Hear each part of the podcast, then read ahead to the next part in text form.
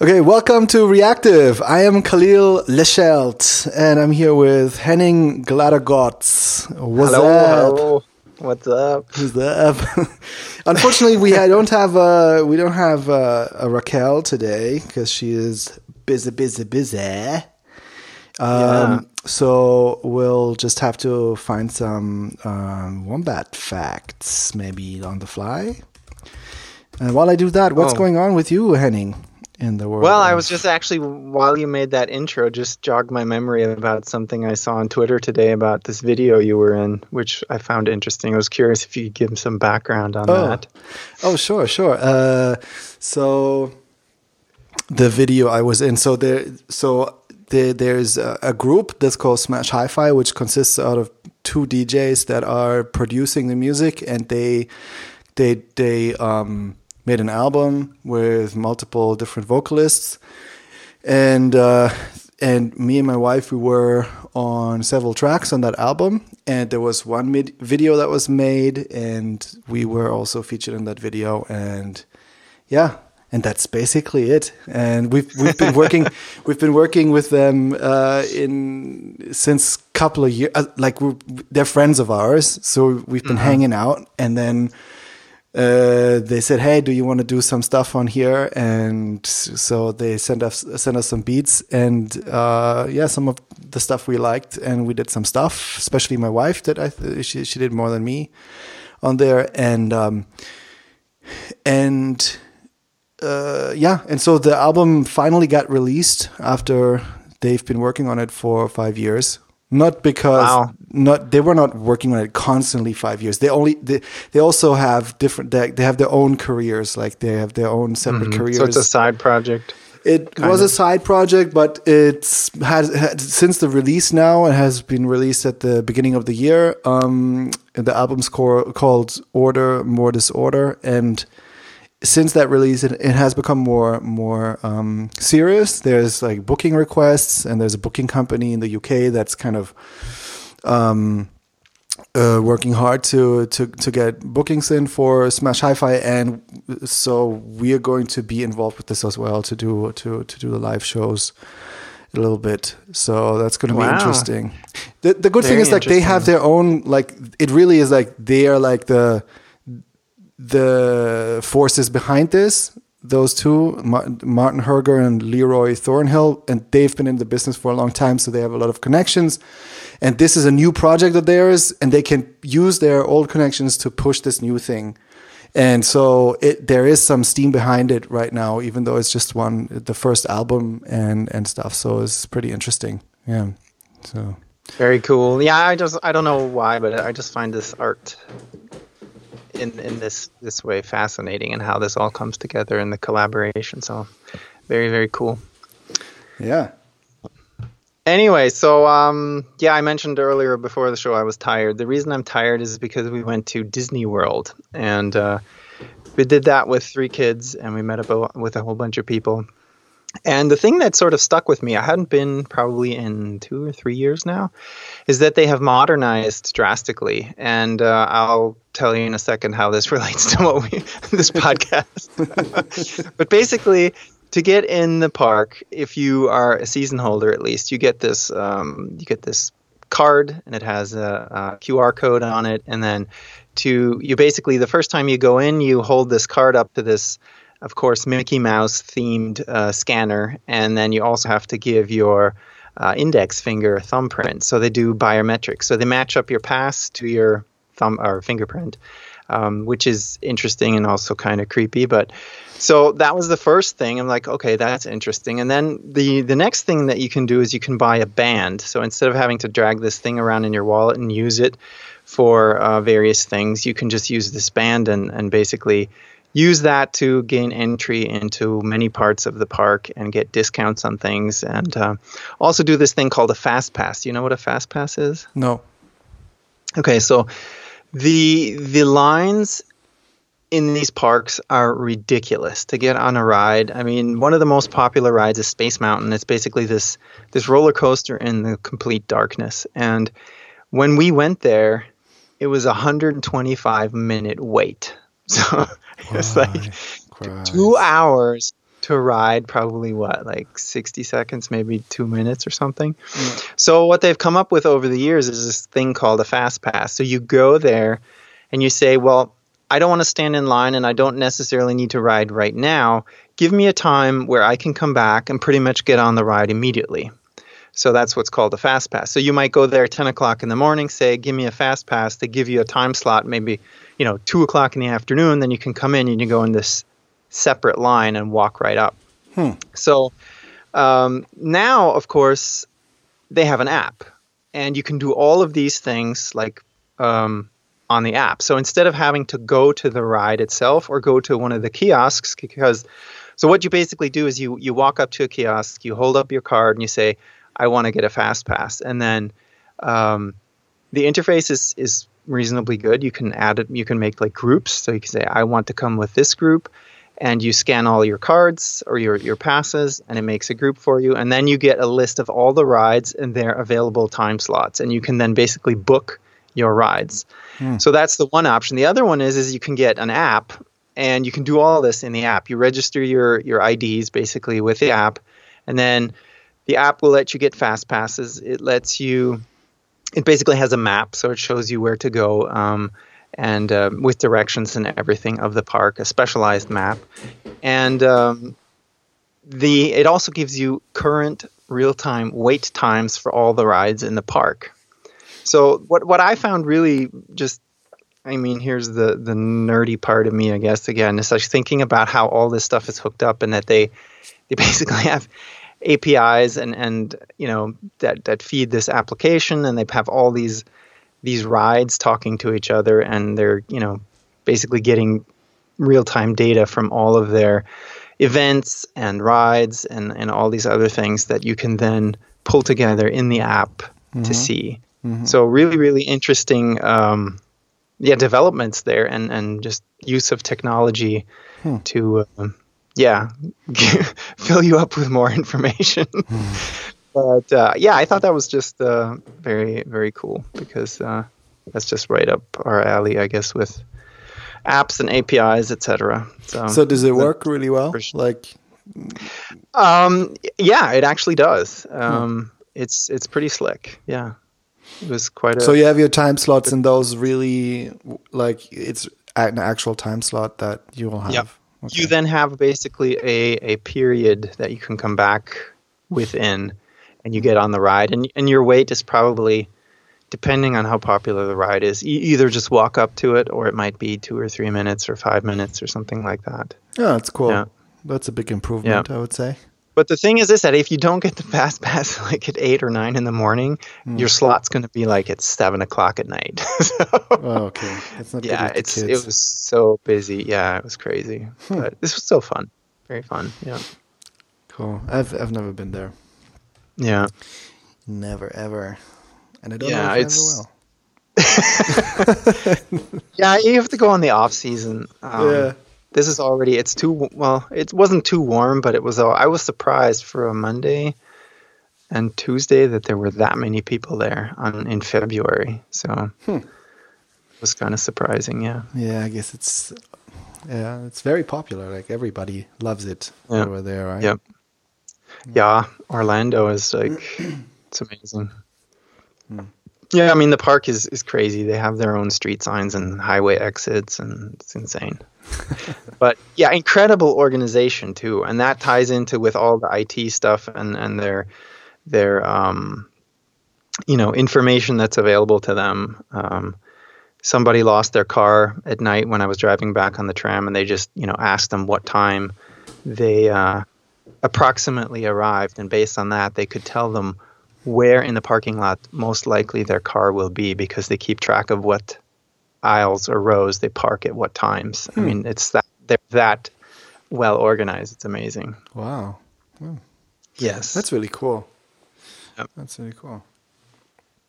so in that respect, I, I'm I'm very impressed with with Disney as far as you know how they do things, how they manage crowds. Um, I've always been extremely impressed on, on how they do that. Um, the only thing that I think they could do better on is the food in the parks is atrocious. Oh, really?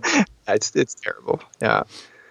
So, but anyway, I mean, I'm always impressed when like a, a, a, huge company can actually pull something like that off and and and work really efficiently with uh, with technology, and you know, and working yeah. with the and, and dealing with the crowds in a way so that it, it works, because that means that they have to have at some point somewhere they must have made the decision somehow that they must have brought in somebody who really knows what they're talking about when it comes to technology, somebody who knows a lot of things about organization and dealing with big crowds and marrying that is such a hard thing, especially I think if you are um you know like like a CEO of a big company or higher up management, most likely you don't have knowledge about the details of those huge topics, technology and organization and stuff, and um, to act to actually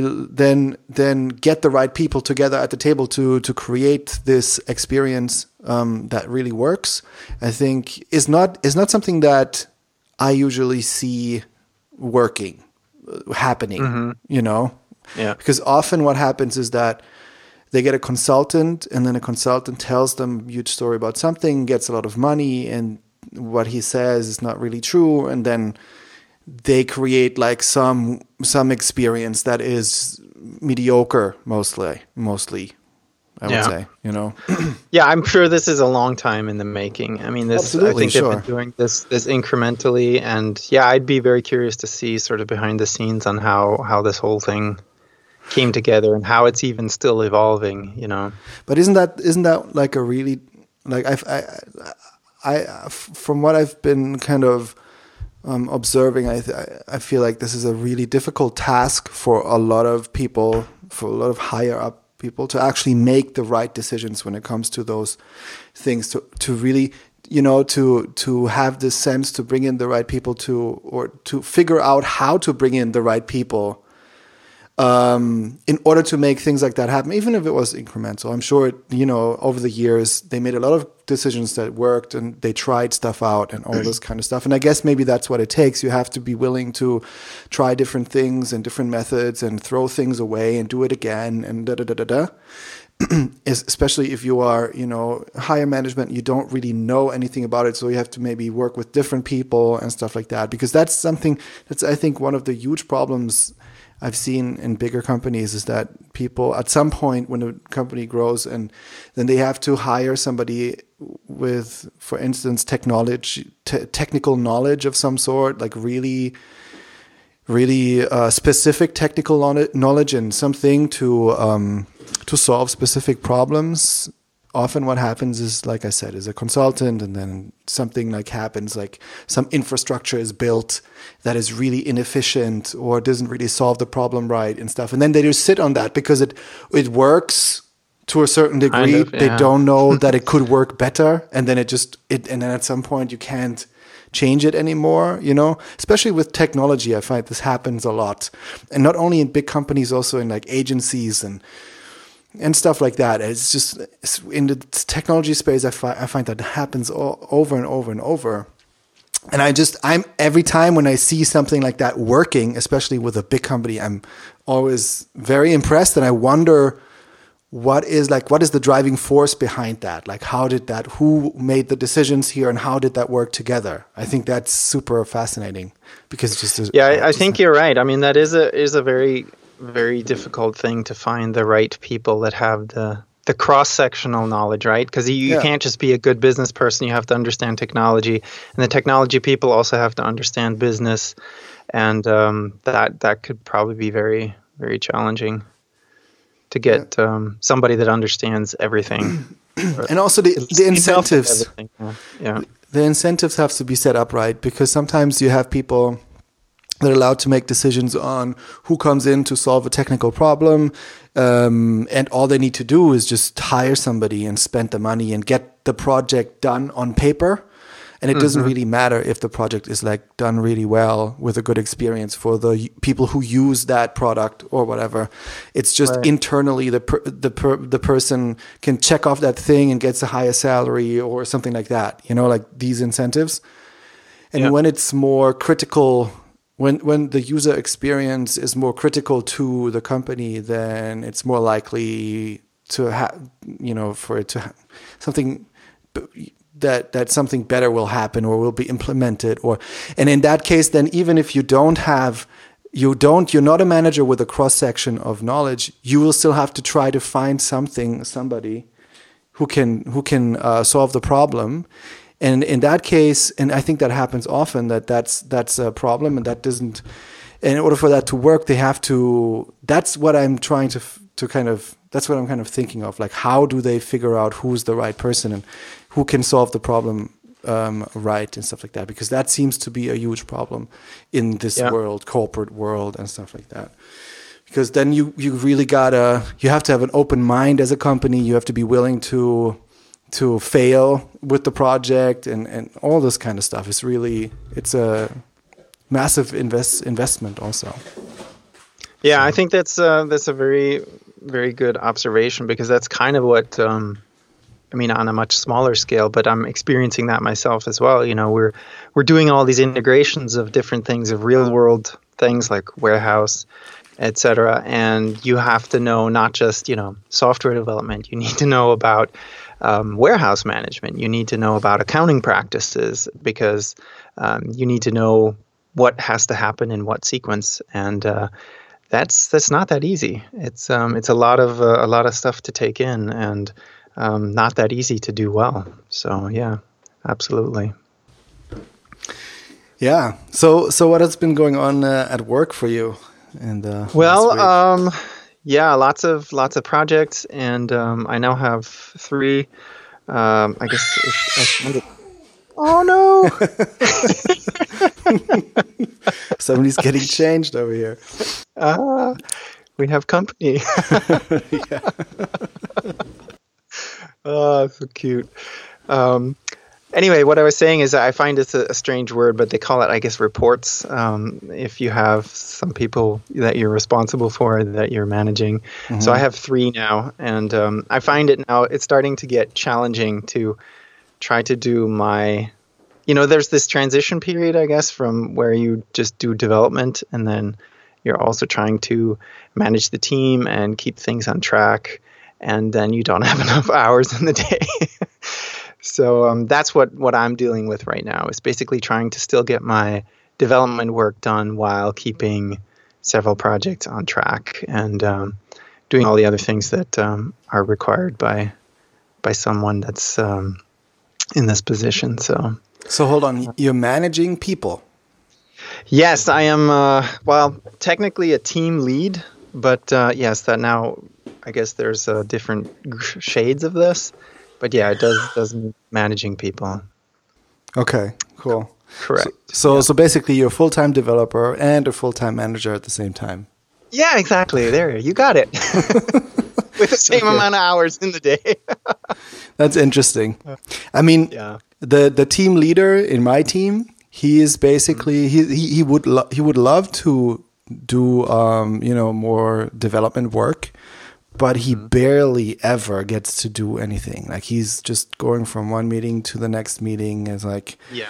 nine o'clock in the morning is the first meeting, and then ten o'clock, and then eleven o'clock, and then sometimes then we have a meeting. We have an internal meeting as a team sometimes, and then then you know it's lunch break, and another meeting it just goes on and on and on. It's crazy. I mean, it's a big company and there's a lot of interested parties that need to be involved in what we're doing. And there's multiple teams that we're kind of interacting with as well. So that kind of multiplies it. But um, in, in, in, so in our company, it's impossible to do, to be a full time developer whilst being a, a manager you know, yeah. managing people. But how many people does does that this particular manager have under him? Um, it's I think we're seven, eight, mm-hmm. something like that. Yeah. But managing us, I don't think it's really the biggest part of it. It's it's really managing the whole project and and, and yeah. managing interests, you know, and managing expectations from other people and all this kind of stuff. So basically, what's going on in the meetings is like is like the biggest yeah, exactly. Because it, it's basically, you know, you're exactly right. Things start to expand and your your your realm of responsibility um, gets bigger and there's other things involved um, than just uh, the people. So. So is that what you find yourself doing too? So talk like having to be in, in meetings basically? yes, Yeah. yes, Yeah. A lot. um, which I find fascinating because it's now completely different insights into things in different parts of the business. right. So uh, yeah, yeah, it is it interesting, right? But Yeah, but sure. is it is it is it uh, do you have the um like I, I, is it always an hour every meeting? Hell no. no, there's they're all over the place. Um, There's Okay. stuff that goes faster, but usually things run over.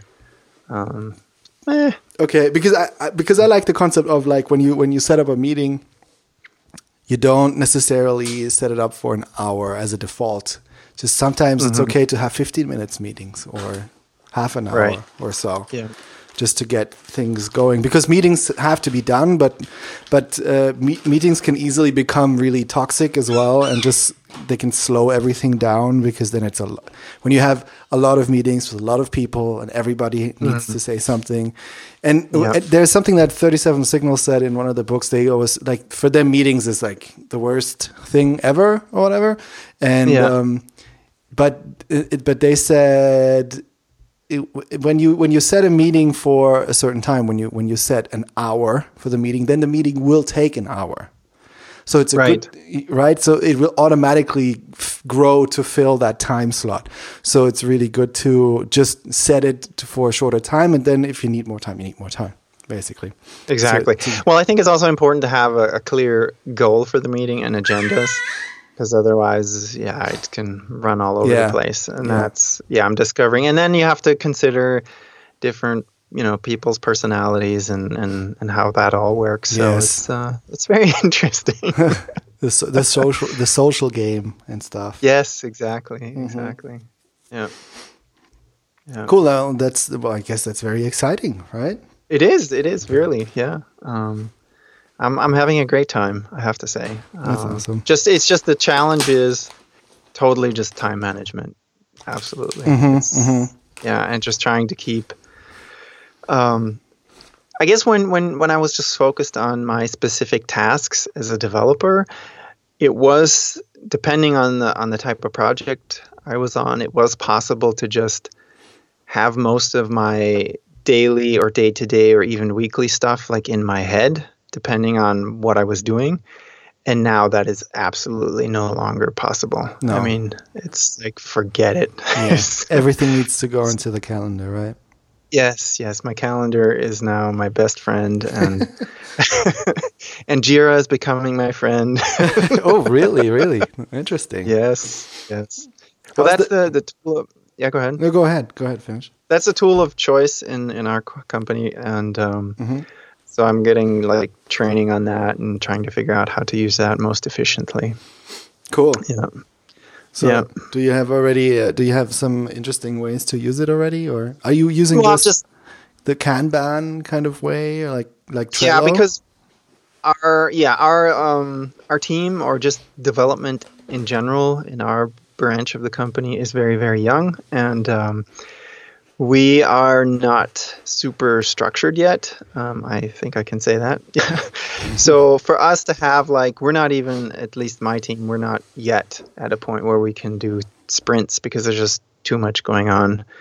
And um, so we do kanban. Basically that fits our current style better i feel like. And um, so that's what we're doing at this point. I must say, I really Yeah. prefer that over sprints.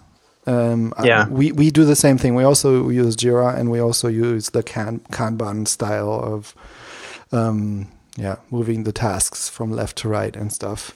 And um, it it's I think it works. It works for us really well. Mm. The only thing that's different from what we're doing to traditional Kanban, I think, is that we do have a daily uh, stand up like you would do in a Scrum thing and and, with, and then we So have how like do you do that with Kanban? What what exactly do you do in that? Because that's that's the next sort of step I'm trying to get to. so we, we we talk about the board So I, I think, but I, I think that's actually how the, I think that may be actually how the Kanban daily actually works. You go, so you meet at the board every day, and then you t- you go through what's going on on the boat board and basically talk about those things. So we have different filters set up. So uh, our team lead. Um, he is pretty good at doing uh, Jira filters, so so he did some filter magic, and so we have different. We have buttons um, over the Kanban swim lanes, basically. And so what's so the first one is what's in blocked. So we have a blocked swim lane, and then you ch- you talk about what's in blocked because that's the most critical things, kind of. And then um, what has changed to review recently? There's a filter for that, like you know, the last day or the last three days, depending Right. if it's after a weekend or not. And then um, uh, because that's basically things that are going to go into done soon or are things that need to be reviewed and or are being reviewed so talk about that so whoever did the task or is reviewing the task going to talk about the tasks that are on the board in, in that view. And then we have the in progress and everybody's just talking about what they're doing right now. Like what did they do? What are they doing next? And what's blocking them basically. A little bit of a so you do this as an as an in person group meeting? Uh, yes. Every every morning. Okay. yeah we do that How long does it take? um 10 minutes 15 oh, minutes. sweet. Yeah, because Nice. because it's so we do it in a s- kind of Scrum style where it's Mm-hmm. really like details don't belong into that meeting at all. So when you Mm-hmm. have some details to to sort out in a task, then you, you basically in the you basically in the in the meeting you say, oh, I have to talk to you after lunch or whatever. And then you Yeah. write that, and then we write that down, blah blah. But Mm-hmm. as soon as somebody goes into too much detail, somebody's saying too much detail.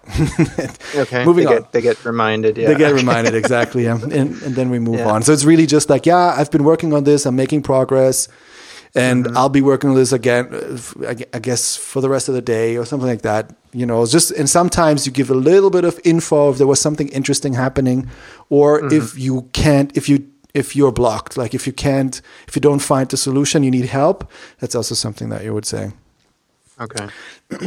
so it's but it's not it's short and sweet it's it Yeah. really is And you Yeah. guys are all um, local, right? Like you're all in office. There's no remote people. Uh, no, we actually have people in Bucharest and people in Munich. Ah, okay. So we always have a conference call, and we don't use any fancy technology really. It's just uh, it's just like this conference call, like the, the phone thingy with a speaker, and everybody calls in. We have a conference call number. Everybody calls in, and then um, well. The remote people call in. If I'm working from home, the, what I do sometimes, I also call in, and then um, uh, and then we have uh, in the office we have the board on a screen and we basically just over communicate what's going on on the screen and then everybody remote also just pulls it up in the browser the jira and Right. they click on the buttons themselves and just follow along Okay. yeah And do you have it at a f- obviously, I guess, at a fixed time every morning?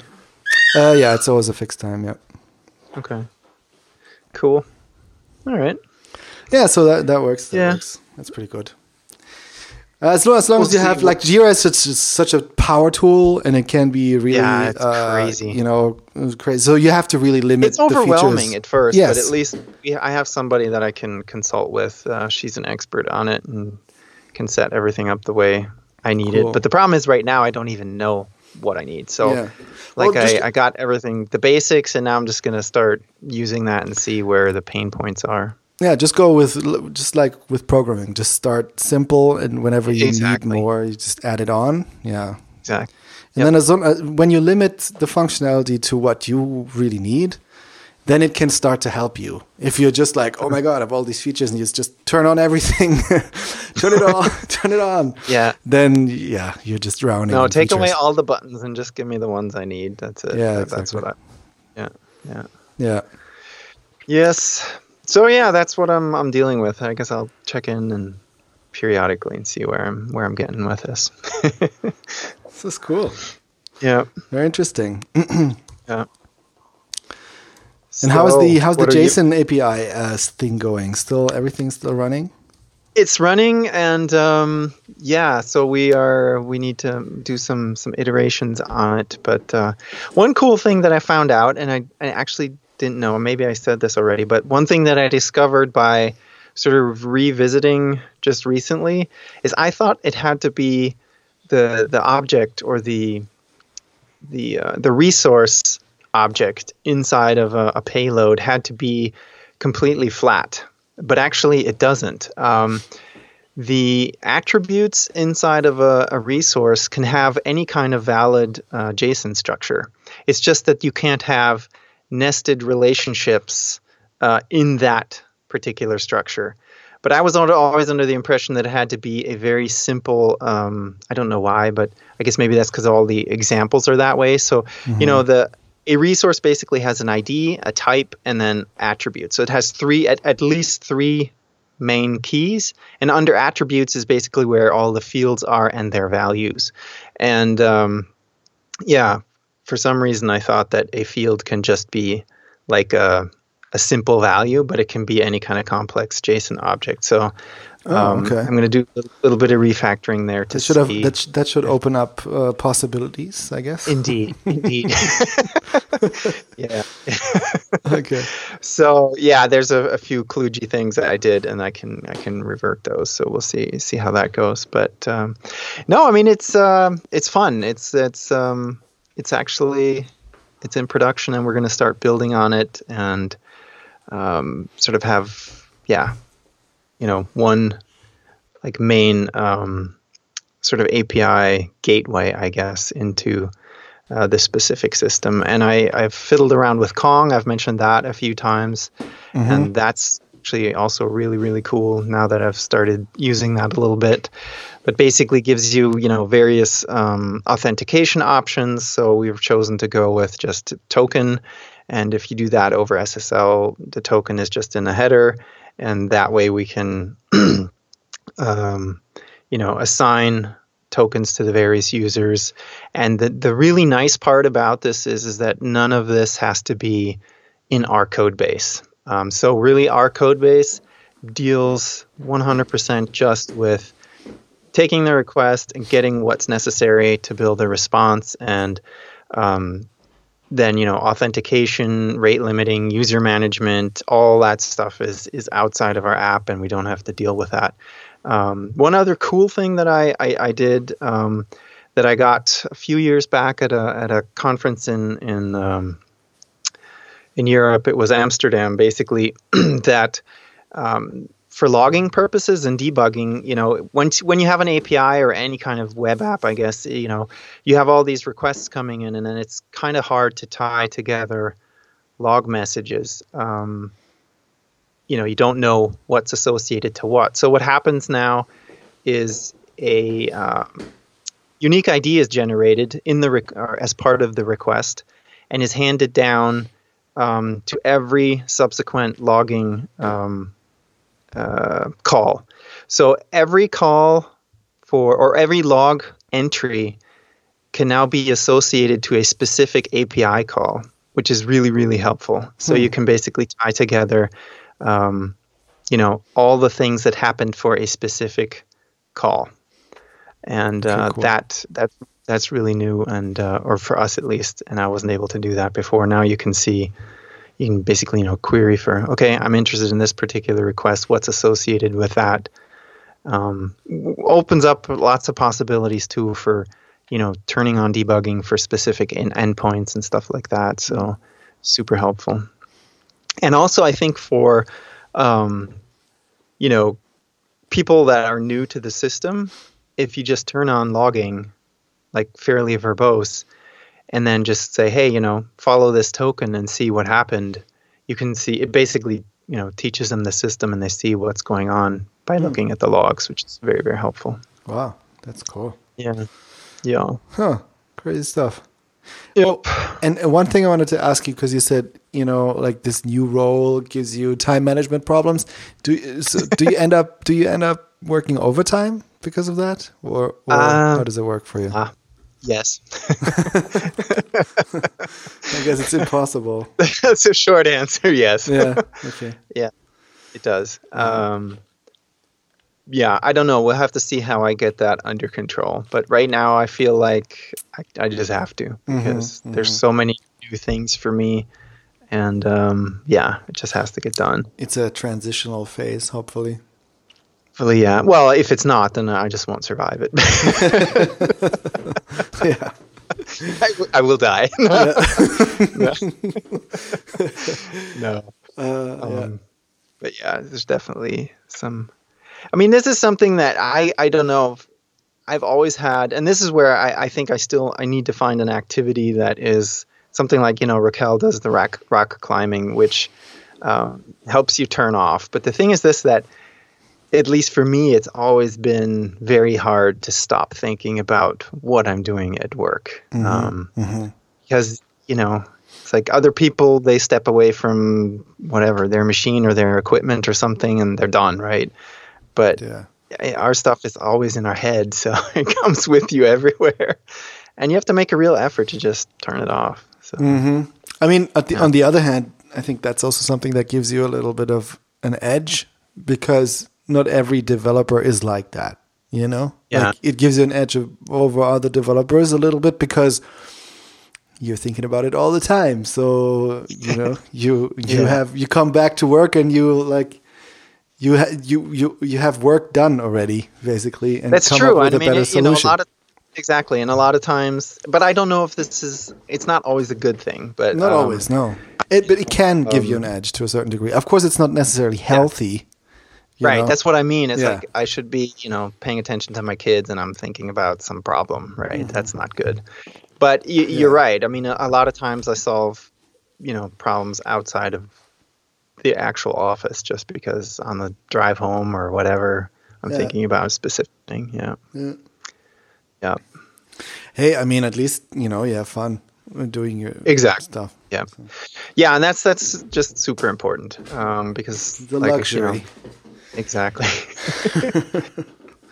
so what uh, what else is happening? Oh, what else is happening? Um, crazy stuff is happening at Uber apparently, uh, Oh, and yeah, with Uber. I don't know if you heard. Um, well, I, I know they have all sorts of problems, and um, they just hired some some person that looks very familiar, but I don't know the details. Oh, okay.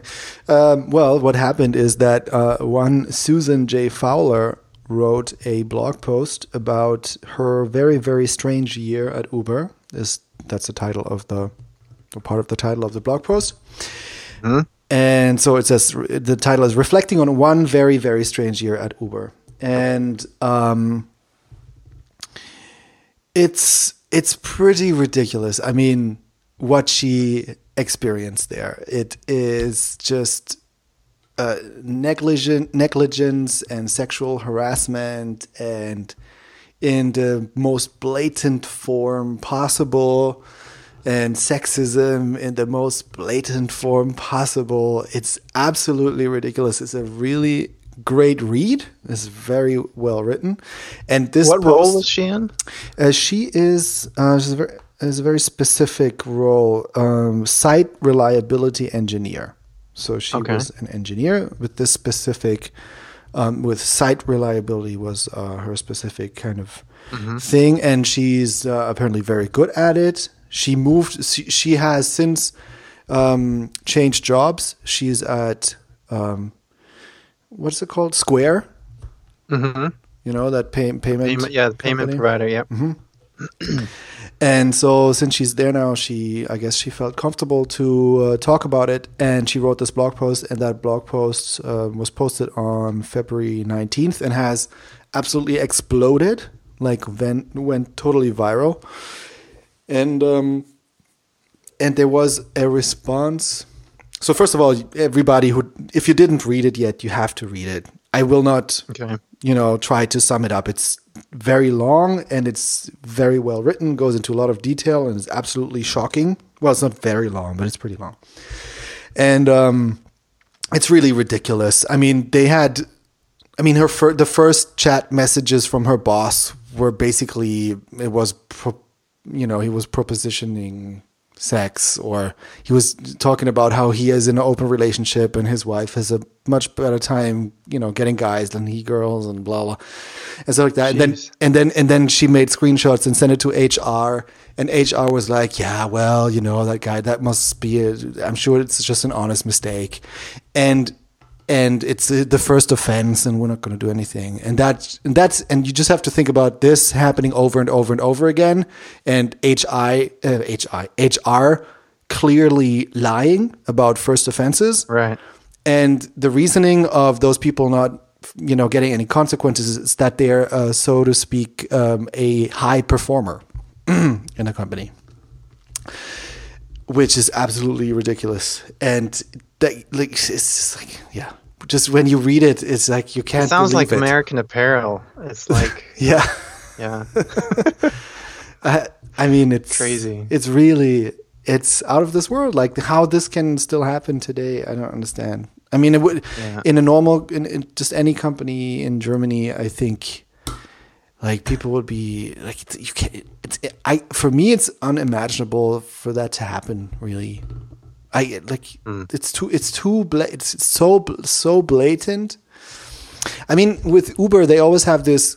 They have this kind of reputation that they're killers, and you know they also have to fight in the markets because, like, you know, the municipalities are against Uber, and and they always have to fight those lawsuits, and they have to be very aggressive, and da da da da da. And this kind of feels like it plays into the same thing. They're also not treating their drivers really well, and they get paid really badly, and all the stuff. I mean, there's lots of really controversial stuff going on with Uber, and there was a lot of negative press in the last years. And this just Yeah, I didn't. I didn't know about this. I, I knew about the whole thing about you know poorly paying or treating their drivers. That I that I sort of got, but it, this this I didn't know. That's crazy.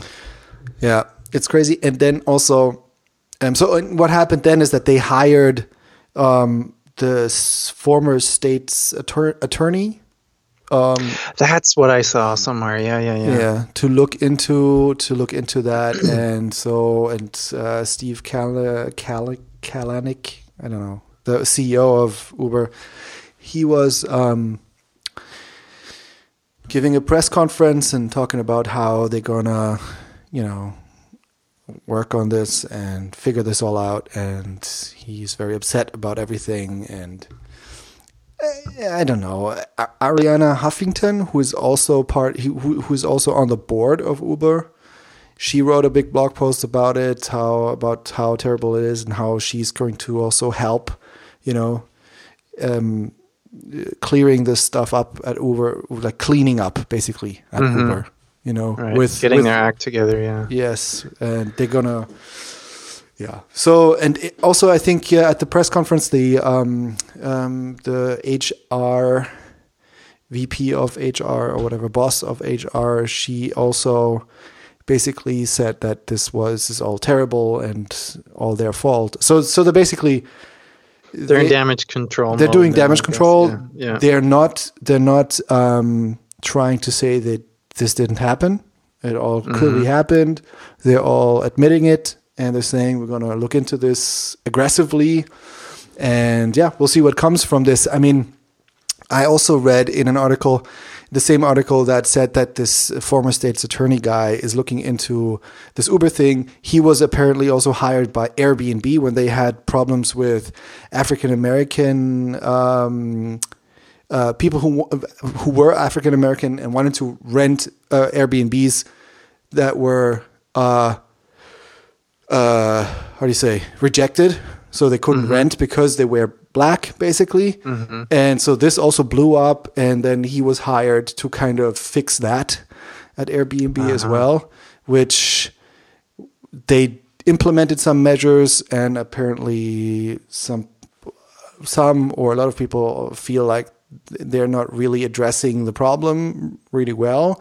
So it, this whole thing, hiring this guy, could also be some sort of a smokescreen, just to say we're doing this, and then is something is Right. implemented, and then everything's over. You know, basically. Um, Right. So you you never know, but it just seems that Uber is a very questionable. Yeah, I mean, I've seen in, in in my Twitter feed, I just see people constantly saying that they're counseling their um, Uber account, that they're no longer using them, and things like that. But I didn't know the details. I mean, I I've never used the service. I don't have an account. I don't really have a need for it. Um, but yeah, it's very Yeah. disheartening to hear this kind of stuff. Oh yeah, it's And it It's is really hard to believe that that. I mean, obviously it is happening, but how is it possible that this kind of stuff goes on like that? yeah. It's I mean, crazy. how can people do that? You know, I mean, Yeah. Like why why would you do that? It's terrible. Yeah. Ugh. Silicon Valley. Yeah. It's, it's Yeah. just like, and they are like this big darling, right? They are Yeah, yeah. The Uh, investors' darling. Investors, darling. They're the they're valuated at what sixty billion or something like that right now, Right. and and they are not making any money. They're losing money, and uh, Wow. they're considered the big unicorn thing. Hmm. And it's just like this really shows you how uh, problematic this kind of startup culture can be, and this startup culture with VC money and fantasy valuations and all this kind of stuff. It's um, because I mean, when are they going to make money? Like, are they going to make money when Yeah. when when they have self driving cars? I guess at that point, maybe you know, because then they don't have to pay drivers Yeah. but but uh, but with stuff like that, people saying you know people deleting Uber because they're unhappy with. I think the delete Uber campaign was because they took part on or they they were part of the uh, technical advisory board for the, for the Trump um, people. Um, So that's why people wanted did the delete Uber campaign. So this was also something that hit them pretty hard, and people just use something like Lyft or you know com- competing companies competitors, yeah. that do yeah. something similar. And it just seems like Uber is not necessarily something they they brought you know this new new um, new way of um, of using or getting a ride into the market, but it's yeah, it's and they might have the best the, the nicest app or something like that and maybe the nicest cars but at the end of the day if you can if you can get into a if you can u- do the same thing basically using an an app to call a car that can drive you somewhere and the car is fine you know Mm-hmm. um, and you can have a you don't have to have a guilty conscience then people are going to do that and it's Exactly. Yeah. so they're not they, they- they're losing whatever edge they're having kind of and Yeah. so that's the question like how are they going to so they wanted to do i think they wanted to branch out to do or they are branching out into like you know um, because they have the logistics um, to do to to to to do uh, food delivery and other delivery stuff. So but is that really also is that something that can hold them over? I, I don't or make them money? I, I don't know. It seems difficult. It feels seems difficult especially if they're losing a lot of money right now Yeah, I mean, it looks like they have a few things against them. I mean, they, they Yeah. need to clean up their house big time. I mean, that's Yeah. that's nuts. I mean, this uh, apparently this the, the aggressiveness of Uber in the was really important in the beginning because they really had to fight really hard in order to get into the cities because they really were trying to um, get Uber out of the out of the cities with lawsuits and stuff like that. And maybe now is the time where you need a different kind of management, different kind of strategy, and you don't have to go as hard anymore. I don't know. right. Yeah. Yeah, but um, yeah, I think that's uh, yeah. We, we those are not really answers we can we can give. No. Observations and It's- astonishment. I yeah, think. Astonishment. Really, yeah. It's it's definitely astonishing. Uh, yeah, and uh, so so I saw some interesting tweets on Twitter. I, I really like um, following David Heinemeier Hansson, who is uh, one of the Mr. Ruby. yeah Mr. Ruby and Mr. Uh, Basecamp. And, Oh, uh, right, right. and uh, so so he also has interesting opinions when it comes to he he wrote a couple of posts I think also about the Uber thing, and like he's always he's always raging about those venture capital startups and for him like it doesn't make any sense and he always he brings up some some good points and so it's very entertaining to read those and well, he been, always has very very controversial or you don't know if it does it on purpose or whatever just to but he's always sort of in the in the in the crossfire in the limelight for making interesting comments, right? I mean, yeah. Well, he's so. he, he's um, also not mincing words. Exactly. and he has yeah he has always he he has very interesting opinions. I think what's interesting about him too is that when it comes to computer science, he's always ruffling a lot of feathers because he is very non-conform. Like he he doesn't come from a traditional um, computer science background, I th- mm-hmm. think, or only partly, or something like that. At least when he built his framework, he was not trying to, you know, implement all the patterns, you know, from Fowler right, exactly. or whatever. Like, yeah. he was just trying to make it to make a framework that works nicely and feels good to work with and and uh, was more interested in in convention over configuration stuff like that just to make it easy for people to build stuff and uh, mm-hmm. And this kind of perspective and the and uh, no you know he's not going he's not doing any, a lot of compromises in that direction like yeah this kind of perspective brings up a lot of interesting um, opinions from his side, and he's very uh, when he he states those opinions very radically. I would say so. Exactly. That's that's putting it well. Yeah, he doesn't really seem to care what people think. He just takes which a stand, and that's that's yeah, that. yeah, which is good. Yeah. And then he goes into a discussion. You know. And yeah. Then, and then of course some people are angry, and then and that never goes well. But uh, but whoever wants to. What, what talk, did he say this time then? No, I mean uh, this time those things they're not very controversial. I just found those interesting, two interesting tweets. So um, one was it was about because Basecamp is hiring, so I guess that's why he's thinking about this stuff right now. He says oh. there are no uh, there there are uh, no shortcuts to accessing programming talent. Only reviewing and discussing relevant work product takes time, effort right? So what he's saying is that he feels the only way how to access uh, programming talent to find out if you're uh, hiring somebody that will work well with your company is to actually uh, look at work product that that person did. Mm-hmm. And it takes time and it takes effort.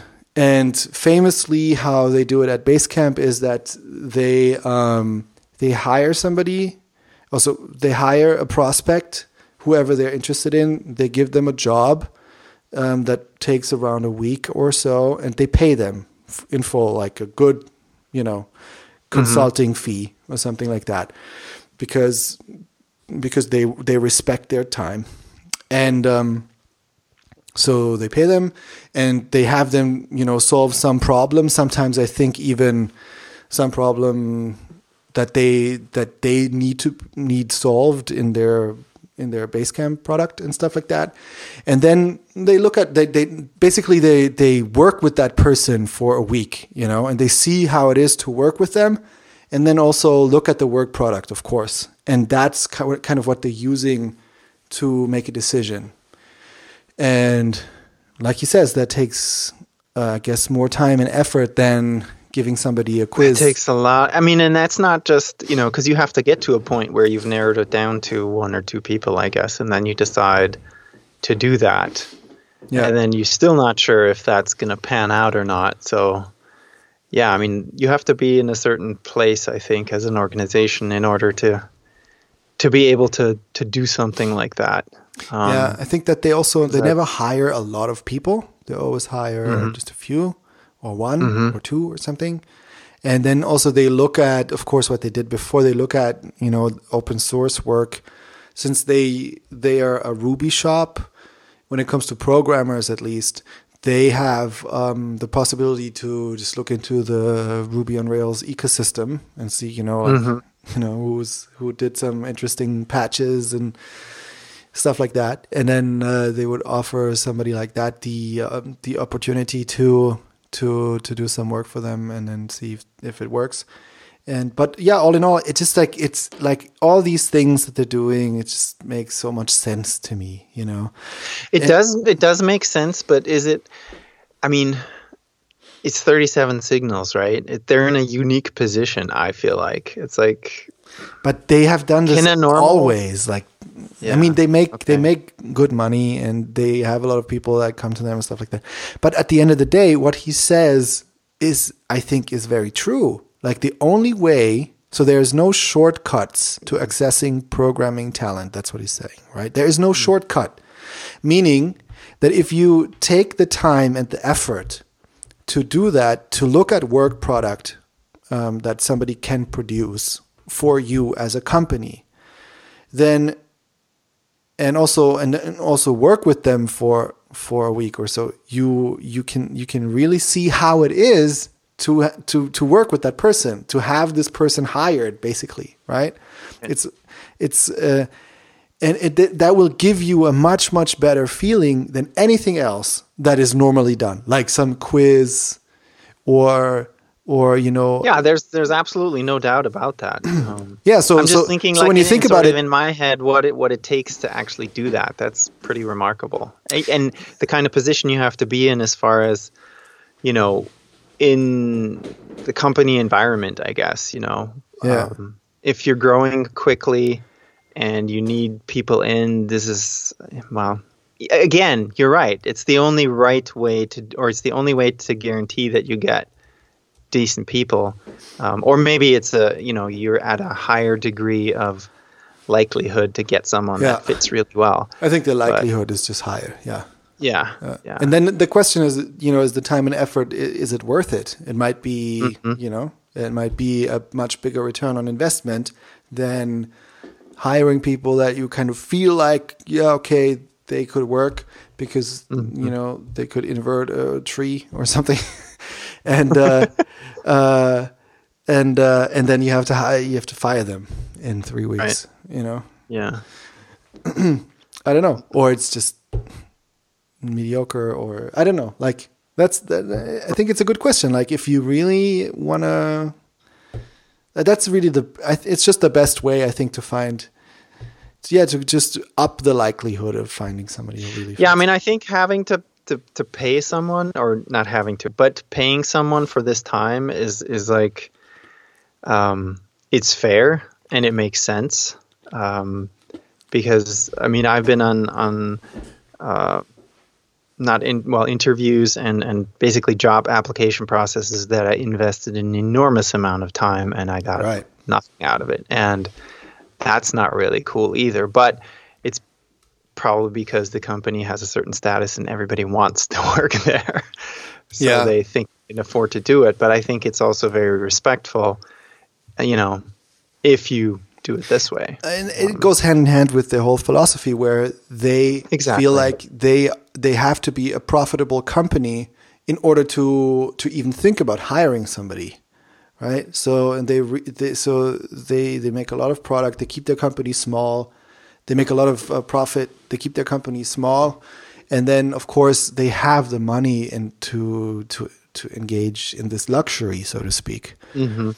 Right. So and then and for them that's the only way how to basically grow and run a company is that you you know you do it with Yeah. profit. And uh, yeah but there's many different philosophies of course Yeah, Um, I mean, you're you're working for a much bigger company, but could you see anything like that even remotely happening? no yeah. no no because the, everything is just like typical like in any other big company is is the same Yeah, I mean, we, we do we do we have a little test thingy where somebody where you know for for specific for you know jobs in our vicinity, the JavaScript thing where people have to do a little uh, exercise, a little mini app. You know, it doesn't Mm-hmm. take super long, but you can get a feeling for where they. So how are. long do you expect people to work on that then? Or yeah, I mean, I think like three four hours maybe. Okay.